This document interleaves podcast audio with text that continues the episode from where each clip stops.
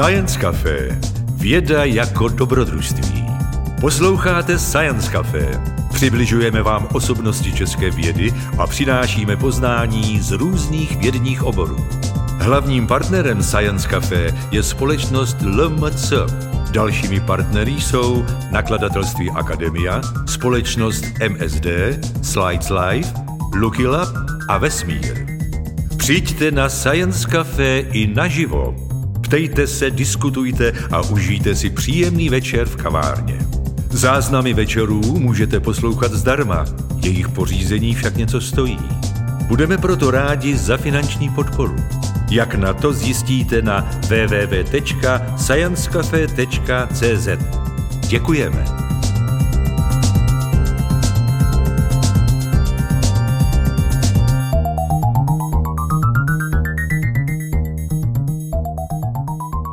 Dobrý den. Eh, Předně tedy děkuji organizátorům eh, za pozvání na tuto akci. A jak už bylo řečeno, já jsem z Ústavu makromolekulární chemie a tady jsem si připravil eh, přednášku, která se týká tedy polymerů makromolekul pro léčbu nádorových onemocnění, vlastně vývoj, tedy vývoj, v, vývoj tady těch, tady těch preparátů. Takže nebojte se, jak si názvu, všechno, všechno vysvětlím, co a jak.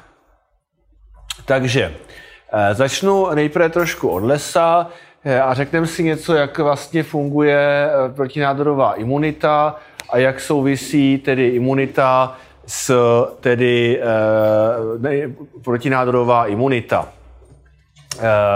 Ta, jak jistě víte, tak vlastně imunita je velmi klíčová pro jaksi boj těla vlastně s nádorem a tady je takový stručný schéma, jak zhruba, zhruba ta protinádorová imunita funguje.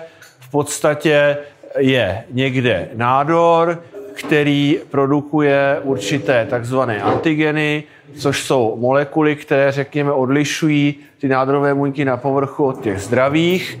Eh, toho si všimnou tedy buňky, které mají za úkol vlastně tady ty, eh, vlastně nacházet cizorodé látky a vlastně vystavovat je na svém povrchu. To jsou takzvané dendritické buňky, které pak instruují imunitní systém, aby vlastně začal bojovat proti nádoru, to znamená, oni vlastně vystaví na svém povrchu ten kus vlastně toho nádoru, tím vlastně ukážou, jak si těm eh, de facto eh, eh, imunitním buňkám dalším, proti čemu mají bojovat. Vyberou se ty, kteří s tím bojovat umějí, ty, kteří mají tu specifitu vlastně proti tomu konkrétnímu antigenu a ty buňky pak nalezou vlastně na nádoru a v podstatě bojují proti tomu nádoru a zabíjejí ho.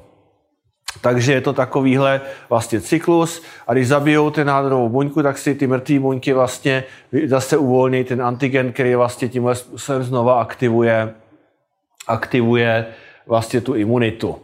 Takže to je vlastně základ, základ eh, toho vlastně protinádorové imunity. Pak jsou tam ještě, imunita je velmi komplexní systém, jo? tam vlastně, který je složený z mnoha vlastně různých, eh, různých součástí a eh, vlastně má, eh, má vlastně několik složek nebo řadu složek a některá je takzvaná jako vrozená innate a jedna je adaptivní.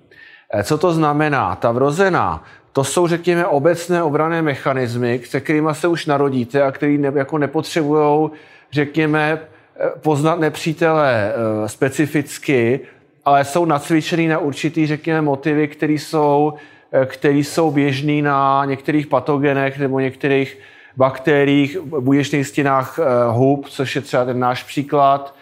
Prostě taková ne, ne imunita, kterou se už narodíte, která je vlastně obecná proti, proti určitému typu nepřátel.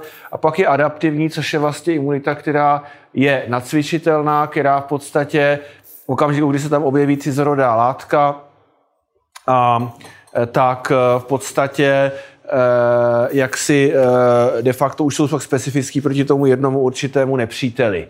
No a u klíčovou součástí té vrozené imunity jsou tzv. toll-like receptory.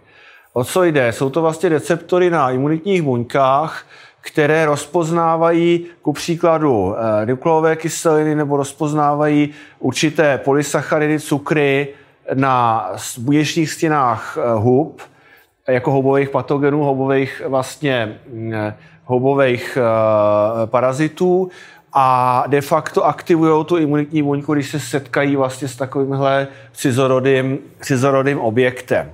No a tady ty dvě, imun, tady ty dvě, dvě součásti, to znamená ta adaptivní imunita a tady ty tolik receptory spolu komunikují. A platí, že jestliže ty, jakoby ten tolik receptor je takový signál pozor, tady je celý patogen, a ta buňka začne být o mnoho pozornější oproti těm specifickým signálům, který pak jako o to, o to ochotěji vystaví na svém povrchu. Čili vlastně tohle, ten tolejk receptor v podstatě slouží jako taková, jako výstraha, pozor, dej si pozor, co je okolo a jako vystav to na svém povrchu. A to znamená, že vy, když dá, aktivujete tolejk receptory v nějaký tkáni, tak eh, vlastně vyvoláte mnohem silnější imunitní, nebo v nějakém prostředí nějakého patogenu, tak vyvoláte mnohem silnější imunitní reakci a zároveň zánět, teda eh, než eh, v podstatě bez té tolajkové aktivace. No, tady je třeba říct, že aktivovat imunitní systém jen tak není taky dobrý, jo? protože v okamžiku, kdy máte aktivaci imunitního systému řekněme tak, že ta, ta buňka nenajde eh, tu cizorodou, cizorodou látku, nebo tu cizorodý agent z toho cizorodého patogena, tak eh, je určitý riziko, že si najde vlastně náhradní cíl v podobě buněk vlastně vlastního těla a de facto spustí se autoimunitní onemocnění. Lupenka, artritida a tak dále, podle toho, kde a jak dojde k té aktivaci. Čili jinými slovy, je nutné to udělat cíleně, jenom prostředí, řekněme, kde okolo je ten, ten patogen, proti kterému se má bojovat. Takže to je, řekněme, ve stručnosti, ve stručnosti, jak eh, vlastně to funguje. A je tady třeba říct ještě jednu věc k té nádorové imunitě, ta tady teda není na tom slajdu, a to je ta, že zejména v pokročilejším stádiu si ten nádor de facto je schopný vycvičit ten imunitní systém, že proti němu neútočí. Jo?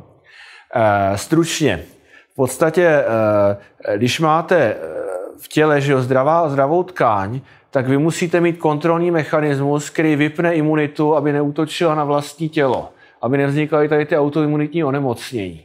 No a v podstatě eh, ten systém, který vypíná tu imunitu, vlastně ten nádor zneužije a aktivuje ho vlastně proto, aby se ochránil.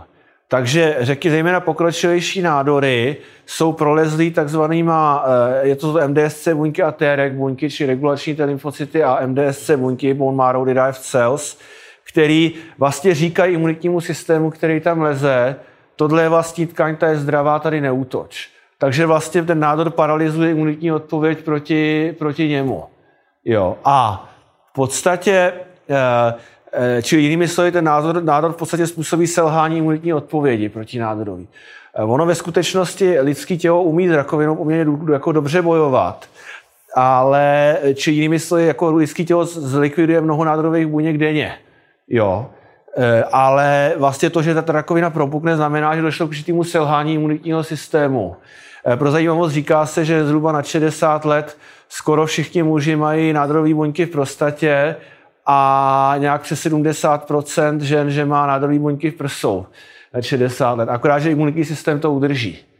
Jo, čili vlastně ten rozvoj rakoviny je v podstatě daný daný tom, že selže imunitní dozor nad tím ty buňky likvidovat. Jo, průběžně, tak aby jich jako, jako ne, nepřibýval. No a tyhle ty MDSC buňky jsou dost důležité, respektive ty T-regy hlavně. Mimochodem ty regy jsou nutný, že jinak byste, jinak byste dostali hned lupenku, artritidu a horší autoimunní onemocnění. Tak, teď eh, trošku odbočíme a za chvíli uvidíte, jak se to celý spojí. Eh, brachyterapie je, eh, je řekněme, nes, ona je to poměrně stará metoda, ale používá se do dneška. Je to metoda vlastně ozařování, kde se implantuje radioaktivní zářič přímo do toho nádoru. Jo. Eh, ta metoda je, řekněme, velice šetrná vůči okolní tkáni, Protože eh, když ozařujete zvenku ten nádor, tak vlastně eh, že jo, máte někde třeba kobaltový zdroj a ozařujete, ozařujete nádor zvenku a vlastně největší dávku té radiace dostane ta tkáň, kde je vlastně, kde dojde k pronikání svazku, ten nádor dostane o něco méně a ještě ozáří tu tkáň zatím. Jo? Protonová terapie je trochu výhodnější, tam aspoň neozařujete tu tkáň zatím a ta tkáň předtím dostane trochu méně kvůli takzvanému Bragovu píku. Ale e, nicméně pořád prostě ty, ty radiační popáleniny jsou dost značný i, i vlastně v tkáni, kterou nechcete.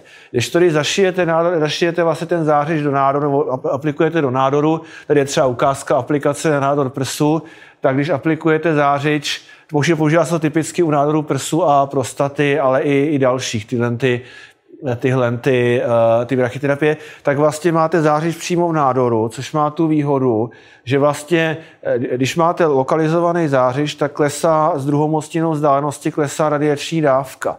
Čili ten nádor může dostat velmi vysokou dávku a přitom relativně velmi málo ozáříte okolí. Jo? Takže je to velmi šetrná metoda. O to vlastně v reálném materiálu to klesá rychleji než s druhou mocninou, že je tam absorpce, jo? Ale, ale v podstatě jako je, to, je to jinak eh, vlastně víc než druhou mocninou. No a eh, je to vlastně implantace zářiče, obvykle teda nějaké jehly eh, nebo sídu takzvaný, což je takový jakoby kovovej, kovovej, kovovej jako objekt. No, čili to je, říkám, je to velmi účinná metoda, která se poměrně dost používá. No, a jak to vlastně začalo, ta, ta myšlenka? Teď už se dostáváme k tomu, co jsme dělali. A ta myšlenka byla taková, že nahradíme vlastně implantaci takový jehel nebo něco jednou injekcí a použijeme termoresponsivní polymer, který vlastně udělá to, že můžete, on vlastně je polymer, který má takzvanou dolní kritickou rozpouštěcí teplotu, prostě eh, rozpoustí se za pokojové teploty normálně v pohodě ve vodě, na roztok, který tady vidíte vlevo a při tady ten zrovna při 34 stupních se vysráží v podstatě ohřátím na teplotu lidského těla. Takže idea je taková, že, že vlastně místo implantace kovového objektu tenhle ten polymer uděláte radioaktivní, stříknete ho, vlastně na místě se udělá depo, tím, že se tělesnou teplotou vysráží, ta radioaktivita vypálí vlastně ten nádor a tyhle ty termoresponsivní polymery mají tu vlastnost, že vlastně z toho místa, kde jsou, se pak pozvolna vyplavují a, a eliminují, takže vlastně to není nutné ani nějak odstraňovat, že se to v průběhu, řekněme, několika měsíců pak vymeje, po té, co se rozpadne ten radionuklid. Takže vlastně nahradit tyhle ty implantace jednoduchou injekcí. Na myších to fungovalo velmi hezky, tohle je vlastně objem nádoru, eh, tady je čas, v podstatě kontroly, které nebyly nějak léčený, tak ten nádor dost velmi rychle. Na, a když dali, dostali menší dávku radioaktivity, tak ten nádor byl, neustále byl potlačený a když dostali vyšší dávku radioaktivity, tak vlastně eh, to úplně potlačilo, potlačilo v podstatě růst toho nádoru a vlastně dvě z těch šesti myší, co byly v této skupině, tak se úplně, úplně vyléčili. Takže to je, co se týče tohohle, eh, tohohle eh, prvního pokusu. Tohle to jsou data, které jsou už starší, nicméně na ty jsme navázali. To je, říkám, aby se, jak si řekl, tu celou genezi. No a eh, my jsme si řekli to, že totiž použijeme kombinaci takovou, že použijeme vlastně hybridní polymer, který má kostru, která je imunomodulátor, který aktivuje tolik receptory. A e, na to dáme termoresponsivní polymer, který zajistí, že po injekci se to srazí na místě, zůstane to na místě v tom nádoru a nebude to aktivovat imunitu někde po těle. A pak tam dáme radioaktivní zářič, čili v podstatě takovouhle konstrukci. Čili máme e, imunostimulátor, konkrétně e, cukr, velký cukr, polysacharid, který mu se říká beta-glukan, z tedy houby, houby, e, houby uchojí dášovo, který je známý tím, že je velmi, velmi silný imunomodulátor právě skrze ty tohle receptory, čili aktivuje imunitu nespecifickým způsobem. Ta aktivace imunity je totiž docela, docela zajímavá. Ty beta-glukany, ten, ten receptor to léku je vyložený na ty beta-glukany stavěný, protože beta-glukan je v podstatě v buněčné stěně téměř všech eh, hub. Takže v podstatě aktivace toho receptoru znamená pozor houbový parazit. Jo? Takže vlastně proto aktivuje imunitní systém. Radionuklid jsme vzali teda Yttrium 90, který je běžně používaný terapeutický zářič, beta minus zářič. A pak jsme vzali teda takovýhle oxazolín a to z toho důvodu, že totiž máme vyzkoušený, že tenhle ten polymer má nastavitelnou teplotu fázové separace, to znamená, že, že se vysráží a zároveň je poměrně velmi dobře teda je biokompatibilní a zároveň zároveň je velmi odolný vůči radioaktivitě, což je dost důležitý, protože totiž, když máte čistý radiofarmakom, tak ono schytá poměrně dost, dost velké dávky z vlastní radiace. Jo, takže musíte volit materiál i podle toho, aby vlastně se sám sebe nezničil, ten, to radiofarmakum. Jo, takže, takže v podstatě tohle je jako e, racionále.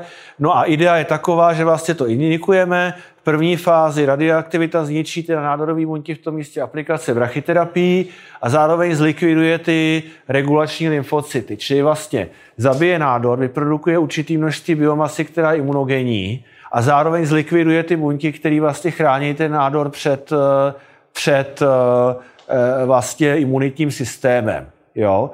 Tenhle ten princip je mimochodem dost klíčový i pro funkci samotné radioterapie, že to vlastně odkryje ten nádor pro, před imunitní pro imunitní systém. Jo. No, ale zároveň je tam ten imunomodulátor, který vlastně zesílí pak tu imunitní reakci po té, co ten poměrně krátkodobý zářič e, vymře. Jo, čili jinými slovy, který tam poštve imunitní systém. No a idea je taková, že se to aplikuje do nádoru, tím to vlastně aktivuje protinádorovou imunitu a pak, ta pak zničí i metastázy jinde v těle. Jo, takže ten imunitní systém, když už se jednou aktivuje a naučí se, že proti tomu nemá bojovat, tak pak vlastně to může nastartovat celotělovou imunitní reakci. A e, jinými slovy, vlastně to stačí teoreticky aplikovat do jednoho nádoru, a, nebo ta idea je taková, že se to aplikuje do jednoho nádoru, který je nějak nejlíp přístupný a ten vlastně pak aktivuje i reakci vůči, vůči metastázám jinde. Ta termoresponsivita je tam kvůli zajištění toho, aby to zůstalo na tom místě aplikace v podstatě po, po injekci. No, tady je chemie, tu, když budete se někdo chtít zeptat, tak nebudu zase tolik rozvádět. Každopádně jsem vzal ten polysacharid, který se izoloval z ucho Jidášova, ten jsme nezbírali, to jsme koupili, to koupili teda u Číňanů, nicméně jak si uh, jsme to, to izolovali, to teda je, uh, to, to je práce teda Lenky Loukotový, mojí doktorantky, už vlastně obhájený doktorantky, a to izolovala a na to vlastně navázala, navázala teda uh, tu, ten termoresponsivní polyoxazolín a pak se na to vlastně navázala navázal ten, ten radioaktivní, radioaktivní zářič. Eh, pak se v podstatě udělali další věc, že jste vzali tady ten polymer a bez toho, že by byl radioaktivní, jsme ho inikovali, inikovali do, do myši zdraví. A e, z čeho to je, z čeho vlastně, proč jsme to udělali? Protože v okamžiku, kdy, a, že jsme chtěli ověřit, že funguje na té myši ta aktivace imunitního systému. Protože když to píchnete do svalu té myši, tak v okamžiku, kdyby to fungovalo, tak vlastně to způsobí zánět v místě, že se aktivuje systém imunitní a de facto v tom místě v pichu, ale vedle ne. To byl vlastně takový první ověření, že funguje ta imunomodulační složka. Ukázalo se, že opravdu v tom místě v pichu se udělá silná zánětlivá reakce, když to mimo to místo, mimo to místo v pichu ne. Takže to ne, neaktivuje vlastně systém jinde než v tom místě v pichu, což je přesně to, co potřebujeme. No, to byl jako první, první eh, pokus. Eh, druhý teda, druhý pokus eh, byl ten, že se vzala teda myš s nádorem, nádorový model na myši, kde se, kde se aplikoval už radioaktivní polymer a vlastně ověřila se účinnost, že to funguje vlastně tímto způsobem jako radioimunoterapeutikum, čili už vlastně léčba myší s nádorem. Eh, ten polymer byl ještě udělaný fluorescenční a to z toho důvodu, aby bylo možné sledovat, jestli opravdu zůstane v tom místě v pichu, v tom nádoru. Eh, protože jsme si chtěli ještě ověřit, že, že to tam opravdu, opravdu jako zůstane. Jo. A měli jsme vlastně tři skupiny pro tu terapii. Byla skupina, která je označená tady jako imuno, což byl vlastně polymer, eh, který nebyl radioaktivně označený. Ten důvod je ten, že jsme chtěli vědět, jaký je příspěvek té radiosložky, jaký je příspěvek té imunosložky. Jo, separátně a pak dohromady, jestli to je synergický. Čili to imuno je vlastně ten polymer, který je radi- bez toho radionuklidu a jinak stejný. Jo, či má, má tu imunomodulační složku, ale nemá, nemá tu, tu radio. To radio je vlastně samotný ten termoresponsivní polymer, ale radioaktivně značený bez toho vlastně polysacharidu bez toho beta-glukanu. Čili tím tím se ovlivňovala radioaktivita a tohle je vlastně oboje dohromady, kde jsme sledovali, co to udělá dohromady, jestli se to vlastně, vlastně fun, bude fungovat jako synergicky. Eh, tady bych se trošku zastavil na, na tom, jak to bylo vlastně sledovaný. To imuno a imunoradio vlastně bylo, bylo uh, Eh, de facto dělaný tak, že bylo fluorescenčně značený barvivem, takovou fluorescenční barvičkou, která se jmenuje Diademic 615 a je vlastně, ta myš se pak strčila na, do takové kamery, která vlastně, na který se svítí určitou barvou světla a snímá se fluorescence při jiné barvě světla, takže vlastně podle toho, když svítíte na tu myš, tak kde svítí, tak podle toho vidíte, kde je ta látka, která má ty fluorescenční vlastnosti. Eh, fluorescence je vlastnost, že když svítíte na nějaký materiál nějakým světlem, tak ono, ono vlastně vyzařuje to světlo v jiném spektru, v jiný, v jiný barvě. Můžete si to eh, kouknout třeba tak, že když máte UV lampu, eh, takzvaný že černý světlo a dáte pod to tonik, tak bude modře svítit, že v toniku je chinin, který vlastně absorbuje UV světlo a svítí vlastně takovým bílomodrým, bílomodrou fluorescencí. Jo? Zrovna ten chyní není úplně ideální, protože eh, pro bio, protože eh, vlastně vyžaduje aktivaci v UV světle, pro který je tkáň neprůhledná, čili proto se musí používat tady jiný barvičky trochu, pro který je, pro který je tkáň průhledná. Jo? To, to je ten diomix, který jsme použili. To radio bylo zobrazení pomocí, to nebylo fluorescenčně značený, ten radiopolymer, ale byl sledovaný pomocí tzv. čerenkového záření. Jo. Čerenkovo záření to je jenom taková suvka, Eh, řekněme, radiochemická nebo radiofyzikální, eh, to je vlastně světlo, který vzniká, když dáte radioaktivní, když vlastně máte určitý radioaktivní záření v hmotném prostředí, příkladu ve vodě, tak vzniká viditelné světlo. Jo. To je takový to eh, světlo, když máte třeba vyhořelý jaderný palivo v bazénu, tak vlastně modře svítí. Jo? A ta voda okolo. A e, to je vlastně daný tím, že Eh, rychlost světla ve váku je 300, 300 tisíc km za sekundu, ale to je vlastně rychlost, která je nepřekročitelná z důvodu teorie relativity. Jo? Nemůžete mít na svět, víte větší rychlost než rychlost světla ve váku.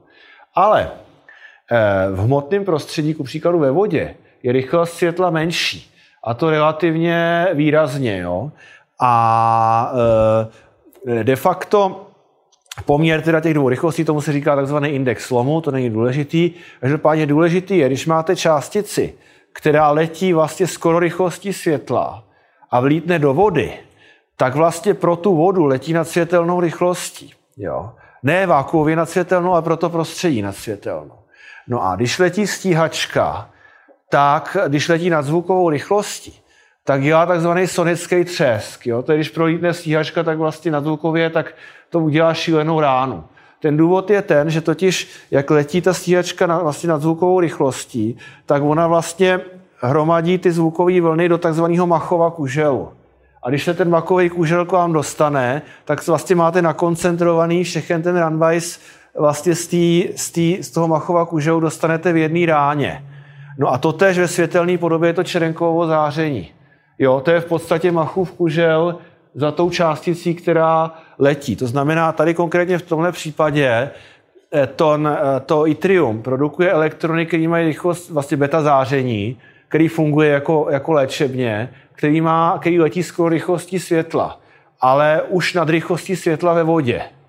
Jo, takže jinými slovy dělá tady ten efekt a proto je pozorovatelný světlo přímo vlastně z toho okem. To samozřejmě nevidíte, to, kdybyste viděli Čerenkova v myši okem, tak už tam myš není a, a jako eh, by to bylo pomalu po výparném teplu té myši, ale jako když máte dost, dost citlivou tu kameru, vlastně s velmi citlivým detektorem, tak to můžete i při těch dávkách, které jsou, řekněme, terapeutické, tak to můžete vidět v té myši. Jo. Je to světlo, sice je modrý pro oko, ale jakoby má i červený přesah, který, který je právě měřitelný v tou, tou kamerou, jo, který, pro který je průhledná ta tkáň. Takže to je jenom, co se týče tohohle jako zajímavost fyzikální kolem tohohle měření. No, tady je teda ten popis, co už jsem řekl. Byly teda vlastně čtyři skupiny na kontrola bez léčby, pak jenom radio, jenom imuno a obojí dohromady. Tady jsou data, kde v podstatě v tom prvním grafu je vidět eh, objem nádoru a čas. Eh, nelečená kontrola, nádor roste, eh, roste vlastně rychle. Když se dá jenom imunosložka, tak ten růst nádoru je trochu, trochu potlačený. Když se dá jenom radiosložka, tak je potlačený trochu víc. A když se zkombinuje imuno a radio, tak vlastně ten nádor neroste. Jo? Takže v podstatě je, je suprimovaná růst toho nádoru. Takže je vidět, že vlastně samotný imuno a radio trochu fungují a když se to zkombinuje, tak to funguje mnohonásobně líp. Tohle je takzvaný graf přežití, taky se mu říká chcípačka, kde kde tady je přežití, jakoby kolik je myší přežilo a tady v jakým dnu. Zná, tady žije ještě 100% myší, kontroly vychcípou, tak řekněme do nějakého 28. dne po začátku pokusu. Ten imuno trochu prodlouží ten život těm myším, ale ne o moc. E, to radio trochu prodlouží a jako jedna z těch deseti, jedna z těch osmi myší, to by skupiny po osmi, jedna z těch osmi vlastně přežila, ale dost výrazně to prodloužilo život, když to u té imunoradio v podstatě eh, všechny myši žily dost výrazně díl a pak půlka se úplně vylečila. Jo, že vlastně to odhojilo, odhojilo ten nádor. Čili vlastně to výrazně funguje synergicky. To byl první pokus, který zatím nebyl ještě úplně úplně optimalizovaný, který byl ale volený tak, kde jsme volili tu dávku radiace tak, že víme, že tahle dávka ty myši nevyléčí sama o sobě. Jo, čili aby se viděli tu synergii. Jo, čili teď děláme ještě další pokusy, kde se vlastně, vlastně kouknou, kouknou na to, které složky imunitního systému jsou vlastně aktivované a používáme i vyšší dávky, kde pak samozřejmě ta terapie funguje, funguje i, i, i e, lépe. Takže to je první systém. No a druhý systém, který je vlastně od tohohle odvozený, který jinak tohle, to, co jsem teďka prezentoval, vlastně je eh, dizertace vlastně tý Lenky Loukotový, kde vlastně ve spolupráci s první lékařskou fakultou eh, Trem Ševcem. No, eh, tohle to je to, co budu teďka říkat dál, to je vlastně podobný systém, chemicky podobný systém, ale pro jinou aplikaci. Jo, chemicky velmi podobný teda, a, ale pro jiný, řekněme, typ aplikace. Je to, tohle je teda, teda uh, dizertace Marie Rabik, která už taky obhájila a ten systém je založený vlastně velmi podobně, uh, ale je trošku něčemu jinému určený. K čemu je určený? Nejdříve zase začneme trochu biologií, abyste věděli to, tento intro, vlastně proč se to celé dělalo. Tkáň, kterou máte, tkáň lidského těla, je drenážovaná takzvaným lymfatickým systémem neboli mízním systémem. V podstatě jde o to, že když máte krev, že jo, tak do té do tkáně proniká určité množství tekutiny z té krve a je potřeba oddrenážovat, oddrenážovat vlastně tu, eh, tu kapalinu přebytečnou z tkáně. Když se ože tady ta drenáž, a nebo se ucpou ty lymfatické cévy, což je klasický, klasický vlastně případ eh, ku příkladu některých parazitických onemocnění, který ucpou lymfatické cévy, tak pak se stane to, že začne ta část těla hrozně otejkat. Jo? Takže to jsou takový ta parazitická nemoc, který se říká eh, sloní noha, kde vlastně to ucpe lymfatické cévy, které drenážují eh, vlastně eh, tu část tkáně a v podstatě oteče ta, ta část. No a e, tahle ta drenáž samozřejmě nemůžete vracet kapalinu z tkáně přímo do krve, ne, že by jako u zdravého člověka by to asi ani tak nevadilo. A spíš jde o to, že když pak je někde bakteriální infekce a vraceli byste to rovnou do, do, krve, tak v podstatě byste roznesli tu infekci po celém těle. Že jo? Proto jsou vlastně, máte drenáž z nějaké části těla a k té části těla spadá takzvaná spádová lymfatická uzlina, sentinelová lymfatická uzlina. Ta sentinelová uzlina funguje tak, že to vlastně filtr, který vám odstraní všechny patogeny, které by eventuálně se pak mohly dostat jinam do těla. Pustí dál jenom tu kapalinu, která se pak vrací do krevního oběhu. A tyhle ty tak funguje jako lymfatický systém. No a ta, ta spádová uzlina vlastně je, když máte některé typy nádorů, speciálně třeba prsou, ale, ale i jiných, tak eh, vlastně eh, první, téměř první místo, kam ten nádor metastázuje, je přes lymfatický systém do té nejbližší spádové uzliny, který drenážuje tu oblast, kde je ten nádor. Jo. Či jinými slovy, vlastně záleží na typu nádoru, některý ne, ale jako u řady typů nádorů funguje to, že opravdu první místo, kam ten nádor metastázuje, je ta nejbližší spádová uzlina, ta, ta, ta sentinelová. Jinými slovy, u třeba typických nádorů prsu se kromě samozřejmě toho, že se vyřízne ten nádor jako takovej, tak se buď ozařují nebo chirurgicky vyjímají ty nejbližší spádové uzliny z toho důvodu, že téměř vždycky bývají prolezlí těma nádorovými buňkama, který tam metastázují. Jo, a z toho důvodu ovšem je nutný ty, ty spádové uzliny najít. Není úplně snadný najít pro chirurga, kde je zrovna ta spádová uzlina od té oblasti, kde je, kde je ten nádor. Takže je dobrý nějak zvýraznit, vysvítit. No a k tomu je určený tenhle systém. A tady jste opět eh, jak si hráli na to, že se vezme velký cukr, polysacharid, který dráždí imunitní systém, ovšem trochu jiným způsobem.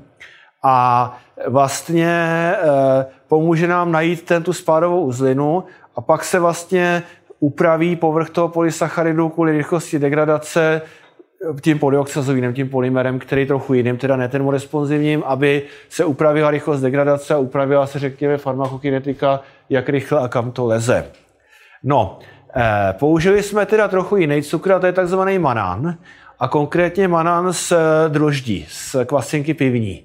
A eh, kvasinka pivní má teda je houba, má teda, eh, má teda vnitřní stejně beta-glukan, o kterém už jste věděli, a pak manan.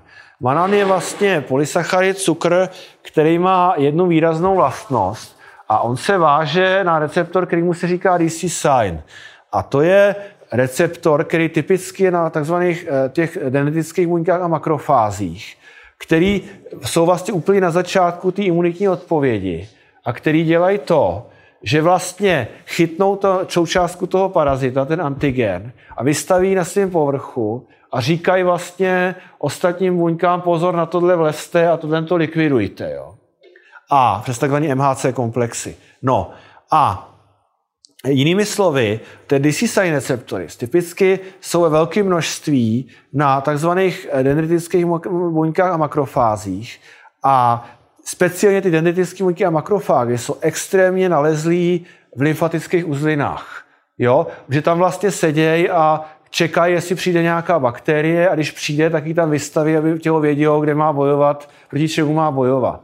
No jinými slovy, když vlastně použijeme součástku té kvasinky, to ten manán, a označíme ho vhodným barvivem nebo vhodnou skupinou eh, radioaktivní, která vlastně je, anebo, nebo tam dáme teda nebo tam dáme něco, co je zobrazitelný magnetickou rezonancí, tak vlastně, eh, vy když vyříznete nádor a na to místo, kde jste vyřízli nádor, aplikujete tady ten rostok tohohle polymeru, tak ten lymfatický systém ho odrenážuje.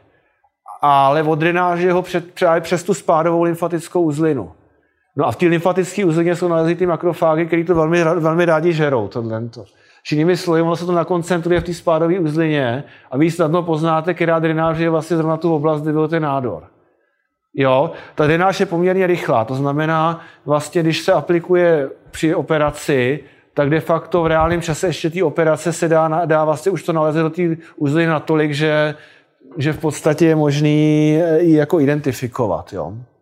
No a konkrétně teda chemie, to nebudu zase příliš rozvádět, v podstatě jsme vzali vzali základní cukr, ten manán, a na to jsme navěsili teda fluorescenční barvivo v infračervené oblasti, který se dá použít i v, eh, že je proto průhledná i tkáň, to je docela důležitý.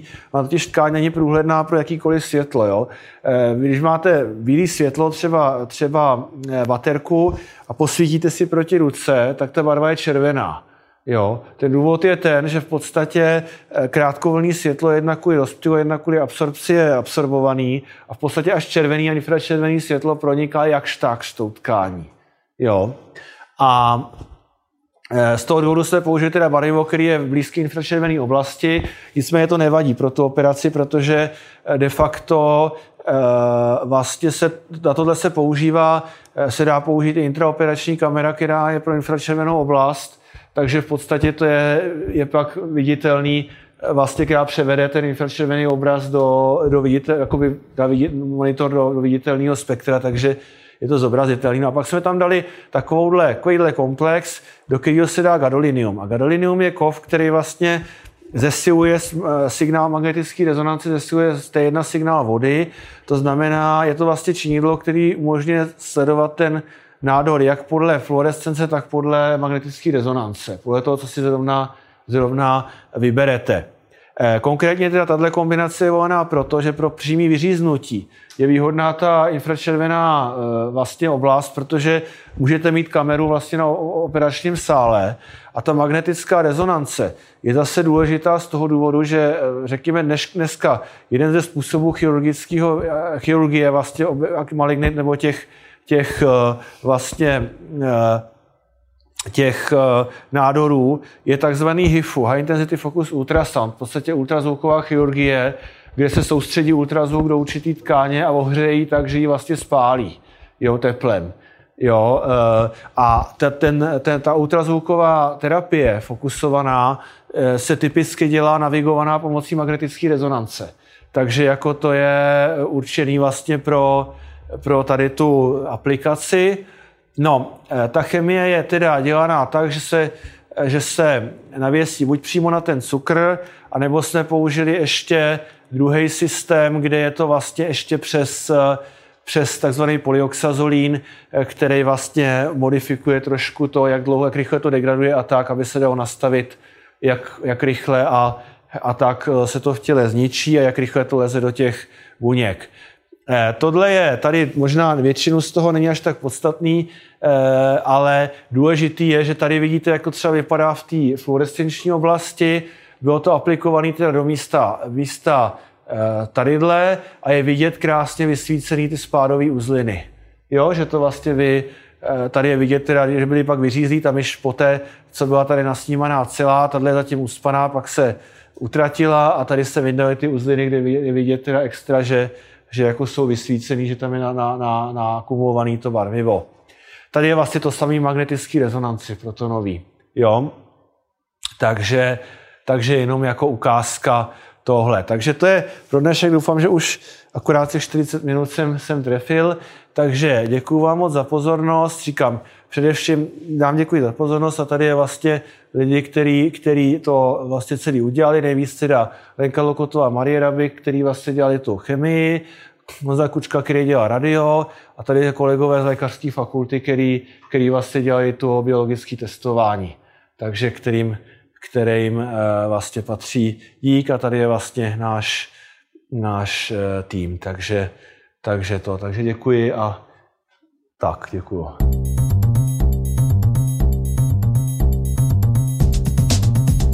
Děkujeme, že jste poslouchali Science Café. Pozvánky na nejbližší akce a možnosti, jak Science Café podpořit, najdete na www.sciencecafe.cz. Další podcasty si můžete poslechnout na SoundCloud, Spotify a slideslife.cz. Science Café. Věda jako dobrodružství.